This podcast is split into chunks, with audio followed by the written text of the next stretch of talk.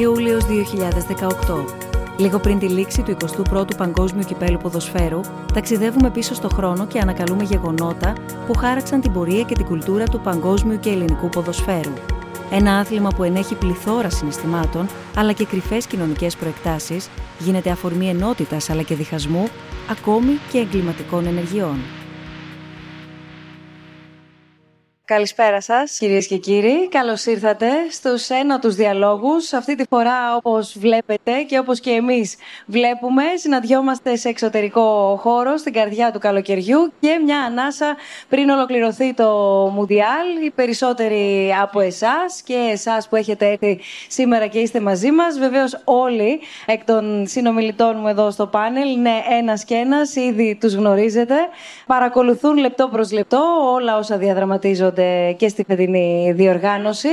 Πάμε λοιπόν να ανοίξουμε μία συζήτηση για το πιο δημοφιλές, το πιο αγαπημένο άθλημα παγκοσμίως. Πραγματικά η στρογγυλή θεά, όπως λέγεται, κρίνει και χαρακτηρίζει πολλά πράγματα, κρίνει πορείες, χαρακτηρίζει συμπεριφορές όμως, καθορίζει κουλτούρες, διαπαιδαγωγή, ακόμα ακόμα, οπότε θα επιχειρήσουμε να, να αγγίξουμε κάπως και να πειράξουμε ίσως όλα τα πρόσωπα που έχει το ποδόσφαιρο. Είτε βρίσκεται στις υψηλότερες κατηγορίες και στα πιο όμορφα και μεγάλα γήπεδα του πλανήτη, είτε στις φτωχογειτονιές, απ' άκρη άκρη επίσης του ίδιου πλανήτη. Χωρίς να θέλω να μακρηγορήσω, θέλω να καλωσορίσω όλους όσοι βρίσκονται σήμερα εδώ μαζί μας. Θα μου επιτρέψετε όλοι σας να ξεκινήσω από την κυρία της παρέας. Είναι η Χρύσα Κουρομπίλια. Ευχαριστούμε πάρα πολύ που είστε εδώ σήμερα μαζί μας. Ευχαριστούμε πολύ, Χρύσα. Είναι διαιτητής, παίζει στην ανώτερη κατηγορία, είναι βοηθός στη Super League, είναι γνωστά όλα. Είναι ο πρόεδρος του Ιδρύματος Σταύρος Νιάρχος, Ανδρέας Δρακόπουλος. Ευχαριστούμε πολύ που είσαι εδώ, Ανδρέα, γιατί αγαπάς πάρα πολύ το ποδόσφαιρο και έχεις ασχοληθεί με το χώρο του ποδοσφαίρου. Περιμένουμε να, να δούμε με ποιο τρόπο και τι έχεις διακρίνει και εσύ αντίστοιχα, προσωπικά, αλλά και το Ίδρυμα ευρύτερα μέσα σε ένα γήπεδο. Όπως για παράδειγμα έχουμε συζητήσει ότι ένα γήπεδο ποδοσφαίρου μπορεί να αντικατοπτρίζει την ίδια την κοινωνία. Έχει όρια, έχει κανόνες, έχει αντιπάλους, έχει συνεργάτες, έχει πολλά, πολλά κοινά με την κοινωνία. Είναι όμως μαζί μας ο Εντ Μίλσον, εδώ νομίζω ότι δεν έχω να πω πραγματικά τίποτα. Παγκόσμιος πρωταθλητής με την εθνική ομάδα της Βραζιλίας στο Μουντιάλ του 2002 και πρωταθλητής Ευρώπης με την Μπαρσελόνα. Ευχαριστούμε θερμά που είστε σήμερα εδώ μαζί μας. Ετ Μίλσον, μιλάγαμε και λίγα λεπτά πριν ξεκινήσουμε το ελληνικό και το ελληνικό κοινό, πέρα από όλο τον υπόλοιπο πλανήτη, σε αγαπά πολύ. Είναι ιδιαίτερα σημαντικό λοιπόν το ότι είσαι σήμερα εδώ μαζί μας για να συζητήσουμε ναι, μεν αγωνιστικά, αλλά όχι μόνο. Έχεις και εσύ να μας πεις πολλά για το κοινωνικό έργο που κάνεις και για το κοινωνικό πρόσημο που ούτως ή άλλως έχει το ποδόσφαιρο. Είναι μαζί μας ο Τζόρτι Καρντονέ, πρώτος αντιπρόεδρος του Barcelona Foundation. Καλώς ήρθες, Τζόρτι. Ευχαριστούμε πάρα πολύ που είσαι μαζί μας. Ε, θα έχουμε τη δυνατότητα επίσης, πέρα από όλη την εμπειρία και τη γνώση που έχει το Barcelona Foundation, να γνωρίσουμε το Football Net, ένα δίκτυο το οποίο χρησιμοποιεί ως όχημα το ποδόσφαιρο, επικεντρώνεται στους πρόσφυγες και στην πιο ευαίσθητη ομάδα που είναι τα παιδιά, τα ανήλικα και μέσω του ποδοσφαίρου προάγει αξίες όπως είναι η συνεργασία, όπως είναι η φιλοδοξία, ο σεβασμός και όχι μόνο. Οπότε θα μας βοηθήσεις να, να δούμε όλες τις διαστάσεις. Ο Αντώνης Αντωνιάδης, παλέμαχος ποδοσφαιριστής, ιδιαίτερος γνωστός, αγαπητός, με πάρα πολύ μεγάλη πείρα και εμπειρία με όλο το σεβασμό στον Ενικό. Έχουμε συμφωνήσει να μιλήσουμε όλοι στον Ενικό. Ευχαριστούμε πολύ, Αντώνη, που είσαι μαζί μας. Ο Αλέξανδρος Κιτροέφ ιστορικός. Έχει ένα πάρα πολύ ενδιαφέρον κομμάτι να μοιραστεί μαζί μας, μια πολύ ενδιαφέρουσα έτσι, συνάντηση με το χώρο του ποδοσφαίρου. Είναι, θα ήταν μάλλον απορίας άξιον ένας ιστορικός τι γυρεύει, τι αναζητά στο πράσινο γρασίδι. Είναι γνωστή όμως η συνάντησή σου Αλέξανδρε με το χώρο του ποδοσφαίρου. Θα θυμηθούμε και κάποιες στιγμές που εσύ και οι υπόλοιποι βέβαια ομιλητές έχετε ξεχωρίσει στην ιστορία πλέον του ποδοσφαίρου και βεβαίως δεν μπορώ μόνη μου να κάνω τίποτα. Ο Αντώνης Καρπετόπουλος είναι εδώ μαζί μου. Γεια σου, Αντώνη. Για να μπορέσουμε να διαχειριστούμε αυτή τη συζήτηση στο αγωνιστικό και από εκεί και πέρα στο κοινωνιολογικό περισσότερο εγώ κομμάτι. Βεβαίως είναι μαζί μας και θα είναι πολύτιμη η βοήθεια του Μικέλ Κοπανάνο, του Διερμηνέα, που θα μας βοηθήσει μαζί με τους δύο προσκεκλημένους μας. Ευχαριστούμε πάρα πολύ. Θέλω λοιπόν να, να ξεκινήσω δίνοντας το λόγο κατευθείαν στους ομιλητές που είναι σήμερα εδώ μαζί μας και να ζητήσω ένα πρώτο εισαγωγικό σχόλιο από τον καθένα για οτιδήποτε του έρχεται στο μυαλό όταν ακούει ποδόσφαιρο. Πάρα πολύ σύντομα θα μοιραστώ μαζί σας ότι εμένα που δεν είμαι σχετική και δεν το κρύβω με το χώρο του ποδοσφαίρου ξέρω ότι όλα κινούνται γύρω από το Μουντιάλ. Είδα και εγώ τον τελευταίο αγώνα, ήθελα να ξέρω ποιος θα πάει στον τελικό, όμως δεν θα ξεχάσω και μία εικόνα στους ακριτικούς λειψούς όταν είχα φτάσει και εκεί τα παιδιά είναι περισσότερα από τους ενήλικες. Αυτό λοιπόν που έδαινε τις διάφορες και διαφορετικές ηλικίες, καθώς δεν έχουν πολλά πράγματα να κάνουν στο νησί είναι ένα πάρα πολύ ωραίο και πάρα πολύ καλά εξοπλισμένο και οργανωμένο γήπεδο ποδοσφαίρου που στην ίδια ομάδα μπορεί να είναι και ένα πεντάχρονο και ένας δωδεκάχρονος όμως ταυτόχρονα. Αυτή λοιπόν η εικόνα νομίζω μπορεί να ανοίξει τη συζήτησή μας. Δεν ξέρω αν θέλεις Χρύσα να ξεκινήσουμε με τη δική σου εισαγωγή. Καλησπέρα και από μένα. Όταν ακούω το ποδόσφαιρο, ατέλειωτε ώρες παιχνιδιού, που όλα τα παιδιά από την γειτονιά μας, από την ηλικία του δημοτικού, παίζαμε συνεχώς. Εγώ τουλάχιστον μετά το σχολείο μέχρι το βράδυ. Οπότε ατέλειωτε ώρες παιχνιδιού. Ed Με έκανε καλύτερο άνθρωπο και αυτή τη ε, νέα ζωή είναι αυτή που προσπαθώ επίσης να προσδώσω και στους άλλους ανθρώπους. Τζόρτι. Και για μένα το ποδόσφαιρο πραγματικά είναι πάθος, είναι συναισθήματα, είναι συναισθήματα ε, τα οποία είναι δύσκολα να εκφραστούν. Είναι δύσκολο να εκφράσουμε όλα όσα μας προσφέρει, όλα όσα μας δίνει το ποδόσφαιρο. Αλλά εδώ ήρθαμε όχι για να δούμε κάποιον αγώνα, εδώ ήρθαμε για να μιλήσουμε για το ποδόσφαιρο, για το πριν και για το μετά. Για τα άτομα, για τους ανθρώπους, για το πάθος που μας δίνει το ποδόσφαιρο. Για μένα το ποδόσφαιρο ήταν κάτι το οποίο ήταν συνυφασμένο με την οικογένειά μου. Θυμάμαι κάθε Κυριακή πηγαίναμε στο ποδόσφαιρο και μέσω του ποδοσφαίρου δημιουργούσαμε αυτό που λέγεται το ελμπαρσελονίσμο, ο βαρκελονισμός, δηλαδή η αγάπη προς την, προς την Βαρκελόνα. Και βεβαίως είναι σημαντικό για τις κοινωνικές προεκτάσεις τις οποίες μας δίνει το ποδόσφαιρο και τις οποίες μπορούμε να εκφράσουμε. Αντώνη. Το ποδόσφαιρο λοιπόν είναι το πιο διαδεδομένο, το πιο πολυσύνθετο και το πιο πολύπλοκο κοινωνικό φαινόμενο του πλανήτη ανεξάρτητα από πολιτικο-οικονομικά συστήματα. Και αγαπιέται πάρα πολύ, διότι ποδόσφαιρο μπορεί να παίξει σε ένα χώρο 5x5, να βάλουμε δύο κολπός να παίξουμε, ενώ άλλο άθλημα δεν μπορεί να συμβεί αυτό. Δεύτερον, το πιο δημοκρατικό άθλημα στον πλανήτη Γη επίσης. Μπορεί να παίξει κοντός, ψηλός, μέτριος, χοντρός, αριστερός, δεξιός. Όλοι παίζουν, όλοι χωράνε. Στο ποδόσφαιρο χωράνε όλοι. Γι' αυτό λέμε είναι το πιο πολυσύνθετο κοινωνικό φαινόμενο του πλανήτη. Αντώνη, ήρθε η ώρα να μιλήσουμε δυο μας για Μουντιάλ επιτέλους. Τώρα για το παγκόσμιο κύπελο, προφανώς ε, δεν έχω να πω τίποτα φοβερό και τρομερό. Δεν ξέρω αν ήταν ένα πολύ ωραίο παγκόσμιο κύπελο, όπως λένε οι περισσότεροι, αν ήταν ένα παγκόσμιο κύπελο. Εμένα όλα τα παγκόσμια κύπελα μου αρέσουν. Δεν θυμάμαι κανένα παγκόσμιο κύπελο που να μου άρεσε. Μου αρέσουν περισσότερο όταν τελειώνουν, γιατί με τον καιρό ο χρόνος τα κάνει ακόμα πιο όμορφα. Ε, τούτο εδώ, επειδή γινόταν στην Ευρώπη, γινόταν σε ώρες πολύ βολικέ, για να είναι και έτσι ένα σπουδαίο τηλεοπτικό προϊόν, θα αφήσει πίσω αναμνήσεις από εκπλήξεις και ωραία πράγματα. Και το πιο σπουδαίο, νομίζω, και μετά θα ήθελα να ακούσω και τους υπόλοιπους, είναι ότι τελειώνοντας αφήνει και μια ωραία αίσθηση δικαιοσύνη σε αυτό το παγκόσμιο κύπελο. Δηλαδή, ε, είδαμε να φτάνει στον τελικό η Κροατία, η οποία απλώς έπαιξε καλή μπάλα, το οποίο δεν είναι λίγο, αλλά αυτό ήταν. Είχε μια καλή ομάδα και κάποιους καλούς παίχτε. Η Γαλλία, η οποία είναι έτσι πολύ, με πολλούς ας πούμε. Είναι, η Γαλλία είναι η αμηχανία του ρατσιστή. Είναι μια ομάδα η οποία έχει σχεδόν όλες τις φυλές του κόσμου μέσα της και παρόλα αυτά είναι παιδιά ενταγμένα σε μια κοινή λογική, σε ένα κοινό τρόπο να παίζουν, παίζουν για την ε, ομάδα τους ας πούμε. Ήταν φαβορή από την αρχή και κατάφεραν να φτάσουν μέχρι το τέλος. Είχαμε δηλαδή και μια ανατροπή και αυτό που είναι έτσι λογικό και αυτό είναι ωραίο να συμβαίνει γενικά. Και το σπουδαιότερο, είχαμε αυτή την αίσθηση δικαιοσύνης, την οποία την έδωσε λίγο και το VAR, η χρήση του, το γεγονός ότι χρησιμοποιήθηκε η τεχνολογία για να έχουμε έτσι, τα καλύτερα δυνατά αποτελέσματα. Και όποιο παιδάκι έχει δει αυτό το παγκόσμιο κύπελο και έχει δει πρώτη φορά παγκόσμιο κύπελο και έχει δει αυτό το παγκόσμιο κύπελο, νομίζω ότι μεγαλώντας θα γίνει ένα καλό παιδί. Χρήσα, ένα σχόλιο και για το Μουντιάλ που παρακολουθούμε αυτό το διάστημα και αμέσως μετά θέλω τον Ed Μίλσον να ακούσω. Η αλήθεια είναι ότι ήταν λίγο διαφορετικά τα πράγματα και γενικά σε ένα παγκόσμιο κύπελο όλοι περιμένουμε τις μεγάλες ποδοσφαιρικές δυνάμεις, Αργεντινή, Βραζιλία, να φτάσουν μέχρι το τέλος. Και η αποχώρησή τους ήταν. θα έκανε τα πράγματα λίγο πιο περίπλοκα, Αντώνη. Δεν ξέρω αν συμφωνείς. Ωστόσο, επειδή εγώ πάντα μου αρέσει να είμαι με τους αδύναμους, το ευχαριστήθηκα, το χάρηκα και περιμένω με αγωνία τον τελικό. Ed Μίλσον. Εμείς βεβαίως στη Βραζιλία δεν τα καταφέραμε. Τελειώσαμε λίγο άσχημα γιατί νομίζαμε ότι θα μπορούσαμε να πάμε και ακόμα πιο μακριά.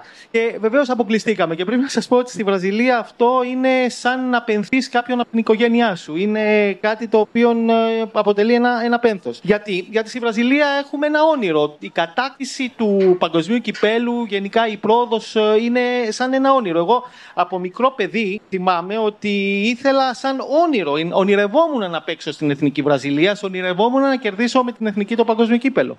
Βλέπουμε ότι ενώ το ποδόσφαιρο παλιά ήταν συγκεκριμένο αναήπειρο, βλέπαμε την Αργεντινή, όπως είπα, βλέπαμε τη Βραζιλία κλπ. Τώρα αυτό, αυτή η διαφορά, αυτή η διάσταση έχει μειωθεί. Βλέπουμε πλέον κάτι πιο ομογενοποιημένο. Και μιλάμε πλέον για ένα ε, ποδόσφαιρο το οποίο αποτελεί ένα στερεότυπο. Και αυτό δείχνει όλο ένα και περισσότερο την ομοιότητα που αποκτά το ποδόσφαιρο από ήπειρο σε ήπειρο και ουσιαστικά μιλάμε για μια πιο κοινή φάση και έναν πιο κοινό τρόπο να βλέπουμε το ποδόσφαιρο και να παίζεται το ποδόσφαιρο. Εγώ θα έλεγα να φύγουμε λίγο από το σήμερα, να γυρίσουμε στο παρελθόν, όπου θέλει ο καθένας να σταματήσει και να μοιραστείτε μαζί μας, Ανδρέα, αν θέλεις να ξεκινήσουμε μαζί, μια αγαπημένη φάση, μια αγαπημένη στιγμή, μια, μια εν πάση περιπτώσει, ένα χαρακτηριστικό έτσι, σημείο που για κάποιο λόγο έχεις ξεχωρίσει. Ναι, ε, νομίζω αυτό πάει πίσω, όπως είπε και ο Αντώνης πριν και ο Λέξινος, πίσω στα, στα παιδικά χρόνια. Και νομίζω ότι κανείς μένει με τις στιγμές αυτές ως παιδί, μερικά παιχνίδια. Εγώ τότε ήμουνα, μου άρεσε πολύ η Leeds στην Αγγλία και είχε πολλές στιγμές και καλές και άσχημες. Αλλά πιστεύω ότι και από εκεί πέρα παίρνεις μαθήματα Πρώτα πρώτα το να, το να παραμείνεις πιστός σε μια ομάδα με τις αναμνήσεις που έχεις και τις καλές και τις κακές. Και είναι και αυτό ένα, ένα μάθημα ζωής. Λοιπόν, και οι αγώνες της Leeds τότε ήταν και ειδικά ένας αγώνας στη Θεσσαλονίκη που οι παλιότεροι θα θυμούνται ένα διαιτητή, ένα κύριο Μίχα, ο οποίος είχε τότε καταστρέψει τη Leeds. Μετά βγήκαν και ιστορίες. Είναι ιστορίες ζω, ζωής και αναμνήσεις που σε βαστάνε και παραμένεις μέσα στο χώρο με άλλες αναμνήσεις.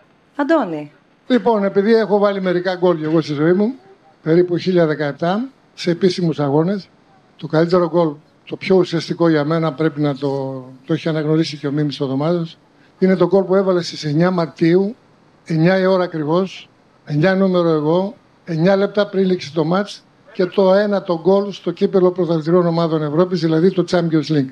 Ίσως με αυτό το γκολ φτάσαμε στο τελικό με τον Άγια, έξω παίξαμε στο Wembley.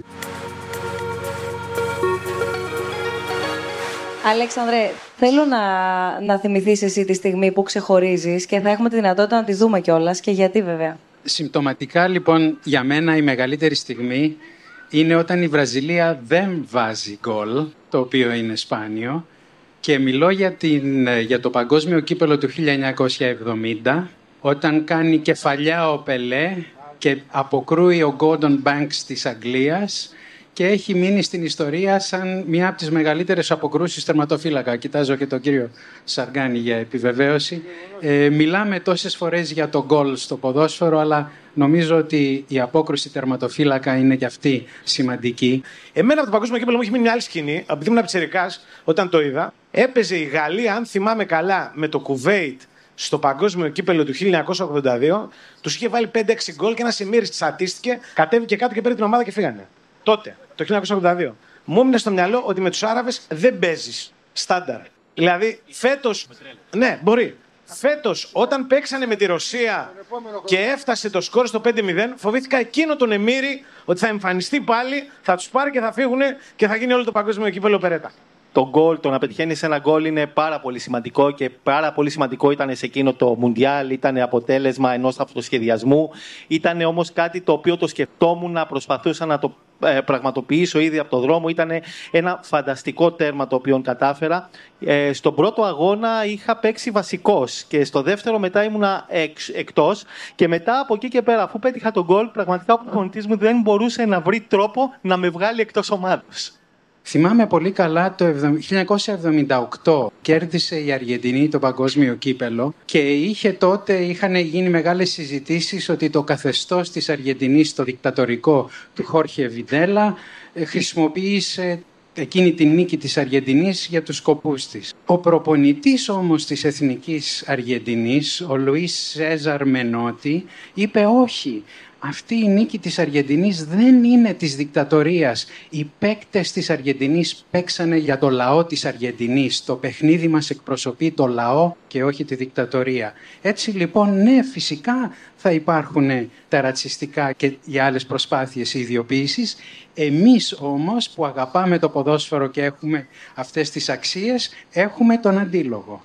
Θέλω να ακούσουμε τον ε, Ανδρέα και τον Τζόρντι, πέρα από το όποιο δικό σας σχόλιο θέλετε να κάνετε, ε, για να δώσουμε λίγο χώρο και στο πώς έρχεται εκεί όπου θα μπορούσε και η αλήθεια είναι ότι αναπτύσσεται, δεν είναι ότι θα μπορούσε και δεν αναπτύσσεται, ρατσισμός, πιο όμως ενδεχομένως στις προσφυγικές ροές, στα παιδιά τα οποία έρχονται. Η χώρα μας το γνωρίζει πάρα πολύ καλά αυτό, η Λέσβος το γνωρίζει πάρα πολύ καλά αυτό, το Barcelona Foundation, το Ίδρυμα Σταύρος Νιάρχος γνωρίζουν πάρα πολύ καλά τη Λέσβο και όχι μόνο μέσω του προγράμματος που στοχεύει στην κοινωνική επανένταξη ουσιαστικά και εν τέλει σε αυτό που αποτελεί δημοκρατία, άρα σεβασμός και ισότητα προς τον συνάνθρωπό μας από την πιο μικρή και χαριτωμένη αλλά και πιο σκληρή ίσως ηλικία σε ένα παιδί, για ένα παιδί ε, μιλάμε, το οποίο ενδεχομένως να έχει τάσει εδώ πέρα χωρίς μάνα και πατέρα. Και όταν λέμε εδώ πέρα εννοούμε την οποιαδήποτε χώρα, την οποιαδήποτε πόλη κατάφερε να φτάσει, με τον όποιο τρόπο κατάφερε να φτάσει.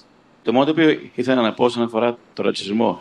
Έχουμε μαζί μας τον Έντμιλσον, ο οποίος όχι επειδή είναι εδώ πέρα σήμερα, πιστεύω και είδα, είδα τα βίντεο του, τα οποία τα συνιστώ σε όλους να δείτε τη ζωή του και να δείτε το πώς και γιατί έφτιαξε αυτό το foundation το οποίο έχει και πώς βοηθάει, όχι μόνο το γιατί βοηθάει και δίνει πίσω, το πώς βοηθάει. Πιστεύω ότι πέρα από την ισοδυναμία των ομάδων, για πρώτη φορά που νομίζω ότι είναι πάρα πολύ σπουδαίο, δεν μετράνε πλέον οι ηγέτες. Είτε λέγεσαι Μέση, είτε λέγεσαι Ρονάλντο. Δεν μετράνε. Μετράει πλέον η ομαδικότητα, το οποίο είναι πάρα πολύ σπουδαίο. Θα θέλαμε να, να σε ακούσουμε μετά το βίντεο το οποίο παρακολουθήσαμε και γνωρίσαμε ένα πολύ μικρό μέρος του έργου που κάνει το Ίδρυμά σου και εν τέλει να μας βοηθήσεις να κατανοήσουμε πώς σε κάνει να δημιουργείς όνειρα, είτε θέλεις να γίνεις ποδοσφαιριστής είτε όχι το ποδόσφαιρο, πώς σε κάνει να επικοινωνήσεις και να είσαι ενεργό μέλος μιας κοινωνίας.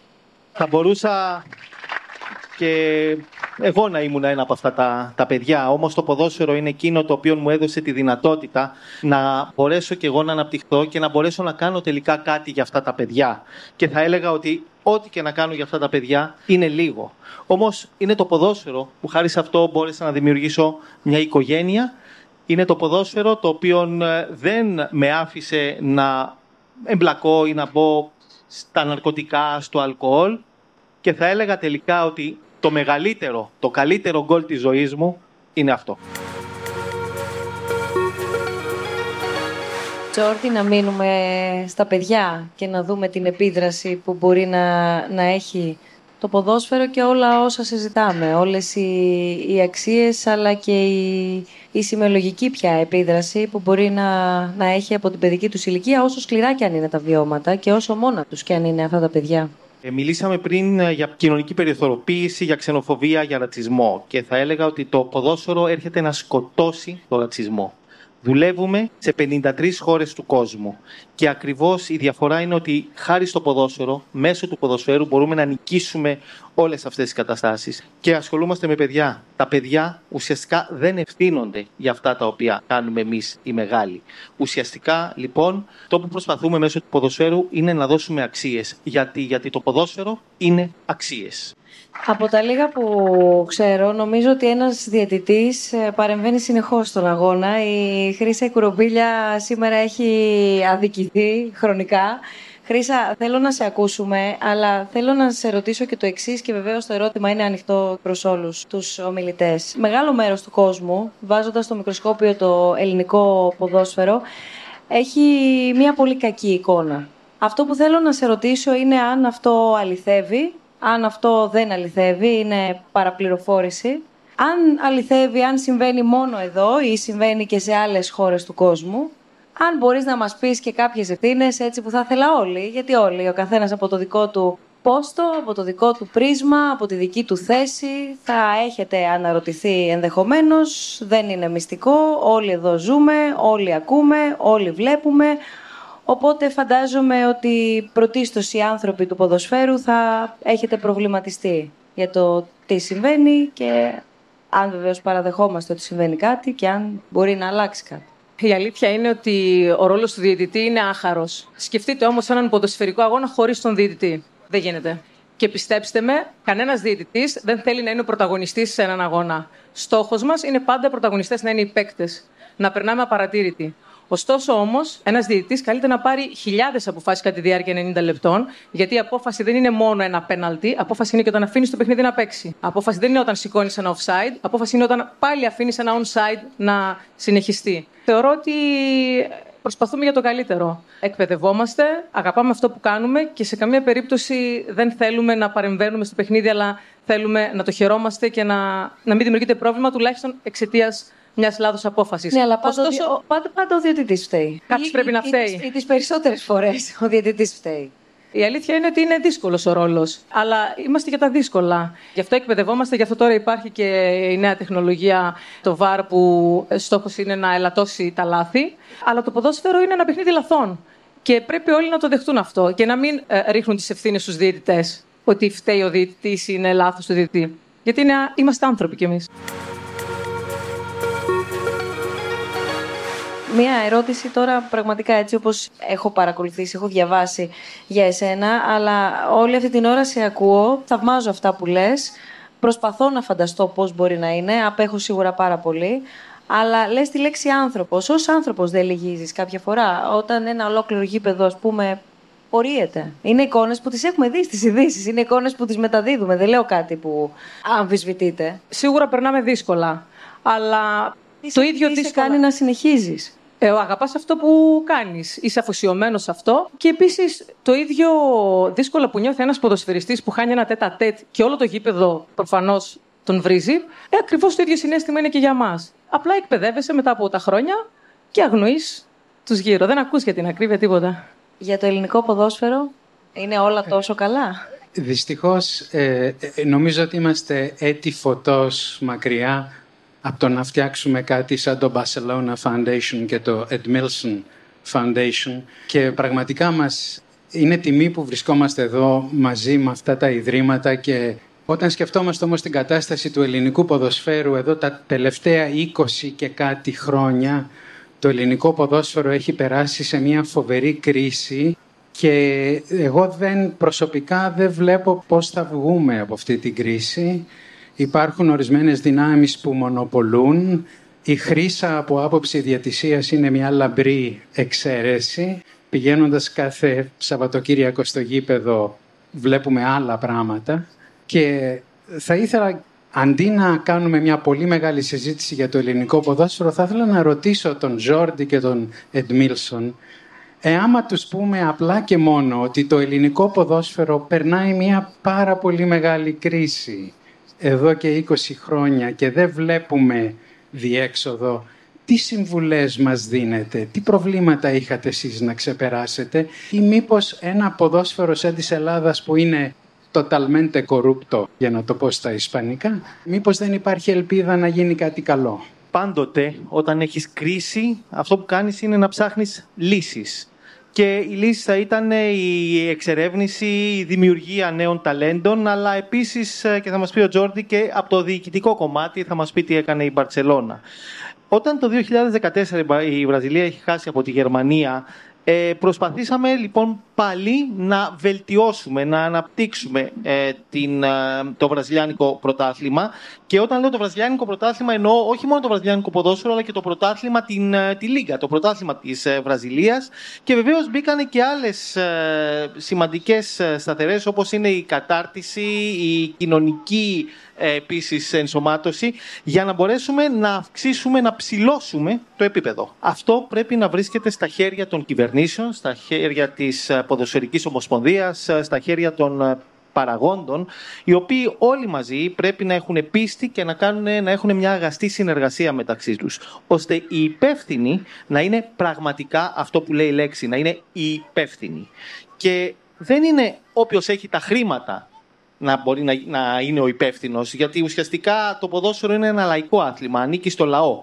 Άρα λοιπόν και οι πολιτικοί πρέπει να δράσουν με τη σειρά τους για αυτό που είναι ποδόσφαιρο και το ποδόσφαιρο είναι πάθος, είναι ανάπτυξη, είναι όλα αυτά τα οποία ε, πρέπει να ε, έχει κανένας υπόψη του. Και ουσιαστικά η δράση πρέπει να είναι σκεπτόμενη το ποδόσφαιρο για όλο τον κόσμο, για το λαό, για τους άλλους.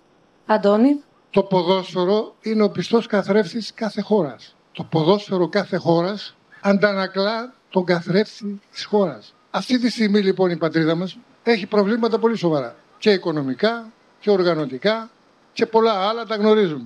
Με ποια φιλοσοφία το ποδόσφαιρο θα πήγαινε καλά όταν ο κοινωνικός περίγυρος γνωσεί. Θα πω δύο-τρία παραδείγματα. Στην πατρίδα μας πρωταγωνιστές είναι οι πρόεδροι. Παντού στον πλανήτη Γη είναι οι ποδοσφαιριστές. Ύστερα δεν θέλουν άποψη. Όποιος έχει άποψη πάει στη γωνία γιατί χαλάει τη μανέστρα. Επειδή ανακατεύτηκα με τα διοικητικά του Παναθηναϊκού, ήμουν εξελεστικό αντιπρόεδρος 8 με 10. Και κάναμε μια καλή πορεία, πήραμε τον τάμπ, κάναμε διάφορα πράγματα και κάποια στιγμή αναγκαστήκαμε και φύγαμε. Δεν καταλάβαμε γιατί φύγαμε. Μας είπαν διάφορα. Επίσης, η καλλιέργεια των ακαδημιών. Εγώ στον Παναθηναϊκό, που είμαι μισό αιώνα περίπου, έχω να παρακολουθήσω ποδοσφαιριστές γηγενείς να προωθούνται από τις ακαδημίες από την εποχή του Μπασινά, του Καραγκούνη, του Γκούμα και του τερματοφύλακα του, του Κώστα του. Πώς το λέγανε, μπα του τερματοφύλακα. Τέσσερα άτομα. Πριν 25 χρόνια. Εδώ και 25 χρόνια ένας δεν προωθήθηκε να κάνει καριέρα. Όχι, προωθήθηκε πάρα πολύ, αλλά ήρθαν, είδαν και απήλθαν. Δεν νομίζω ότι μπορεί εύκολα να έχεις γνώμη. Δηλαδή, στο ελληνικό ποδόσφαιρο υπάρχει πάρα, πάρα πολύ κριτική από ανθρώπους οι οποίοι έχουν τεράστια άγνοια του τι είναι ας πούμε, η δείξη μιας ομάδας, το πώς μπορεί να στήσει μια ομάδα, το τι μπορεί να κάνεις. Υπάρχει πάρα πολύ κριτική. Δηλαδή, τα 20 τελευταία χρόνια είναι λέει άθλια. Βεβαίως.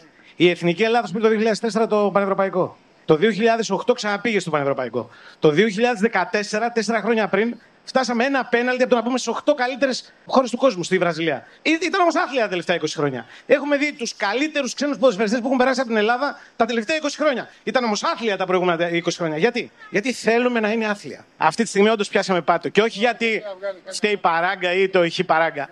Αυτή τη στιγμή έχουμε ένα ποδόσφαιρο στο οποίο. Λες εσύ, α, εγώ μπορώ να πω τι θέλω να πω. Έχουμε ένα ποδόσφαιρο το οποίο έχουμε 7 ομάδες έτσι, οι οποίες δεν μπορούν να βρουν χρήματα από ένα τηλεοπτικό κανάλι να δείξει τα παιχνίδια τους. Αυτό είναι σήμερα το, το ελληνικό ποδόσφαιρο. Και προφανώς πιάσαμε πάτο. Διότι αν έχουμε ένα ποδόσφαιρο στο οποίο κανένας δεν θέλει να δείχνει τα παιχνίδια του ποδοσφαίρου, ε, είναι, δεν έχουμε ένα ποδόσφαιρο. Απλό είναι. Δηλαδή, σε μια κα, ε, παγκοσμιοποιημένη ας πούμε, κατάσταση όπου ο κόσμος τρέχει μπροστά, όπου για τα τηλεοπτικά δικαιώματα σε οποιοδήποτε πρωτάθλημα δίνονται εκατομμύρια, ας πούμε, εμείς εδώ πέρα έχουμε ομάδες οι δεν μπορούν να βρουν κάποιον να μεταδώσει τα παιχνίδια τους. Μίλσον, μιας και ο κόσμος βεβαίως και θέλει να σε ακούσει, όπως παρακολουθήσει ό,τι ακούς από, αν όχι εσύ ο ίδιος, από συμπέκτες σου ή από ανθρώπους στον χώρο του ποδοσφαίρου, αν έχει τύχει να έχεις ακούσει, χωρίς αυτό να σημαίνει ότι είναι κάτι το οποίο έχεις αναλύσει ή ξέρεις πάρα πολύ καλά, εν πάση περιπτώσει αν έχει πάρει κάτι το αυτί σου για το ελληνικό ποδόσφαιρο. Ξέρουμε ότι πολλοί παίκτες από τη Βραζιλία έχουν παίξει στο ελληνικό πρωτάθλημα. Ε, βεβαίως τα τελευταία χρόνια βλέπουμε λιγότερους σχετικά, διότι για να μπορέσει να παίξει κάποιος πρέπει να αυτός που θα έλθει να είναι καλύτερος από το υλικό που ήδη υπάρχει εδώ. Αλλά πρέπει να δούμε όλοι μαζί και πρέπει να δει και η Ομοσπονδία ε, τι χρειάζεται για να βελτιωθούν τα πράγματα. Πρέπει ουσιαστικά δηλαδή να εξετάσει τομείς χρήζουν βελτίωσης. Οι φίλαθλοι εδώ είναι φίλαθλοι με πολύ μεγάλη αγάπη, με πολύ πάθος, αλλά αυτό το οποίο χρειάζεται είναι να δημιουργεί μια επιτροπή με σκοπό να αλλάξει τα κακό κείμενα. Στην Βραζιλία ε, δημιουργήσαμε μια επιτροπή η οποία σκοπό είχε να βελτιώσει την ε, κατάσταση. Άρα λοιπόν θεωρώ ότι και εδώ θα πρέπει σαν ε, ένα έναυσμα να δημιουργηθεί μια επιτροπή η οποία ε, να μπορέσει να βελτιώσει τα κακό κείμενα του ελληνικού ποδοσφαίρου. Λοιπόν, εγώ θέλω να σας ευχαριστήσω πάρα πολύ όλους για το, για το διάλογο που είχαμε. Και είπαμε, ξεκίνησα λέγοντας ότι βρισκόμαστε στην καρδιά του καλοκαιριού. Οι διάλογοι θα είναι εδώ όμως και τον Αύγουστο. Θα πάμε λίγες διακοπές, αλλά θα αποχαιρετήσουμε παρέα το καλοκαίρι με έναν τρόπο που αγαπάμε πάρα πολύ, με έναν τρόπο που θυμίζει τις ρίζες μας και από ό,τι φαίνεται έχουμε ξαναγυρίσει. Τώρα το γιατί Μπορεί να μην έχει διευκρινιστεί ακόμα. Θα ψάξουμε να το βρούμε. Θα χορέψουμε όμως κιόλας και θα γλεντήσουμε. Θα ξαναγυρίσουμε στα παραδοσιακά πανηγύρια της Ελλάδας. Έτσι λοιπόν σας περιμένουμε στους διαλόγους του Αυγούστου, 31 Αυγούστου, να αποχαιρετήσουμε το καλοκαίρι εδώ με μία συζήτηση αλλά και με ένα πάρα πολύ μεγάλο πανηγύρι για τα ελληνικά πανηγύρια, για τα ήθη και τα έθιμά μας. Να είστε όλοι καλά.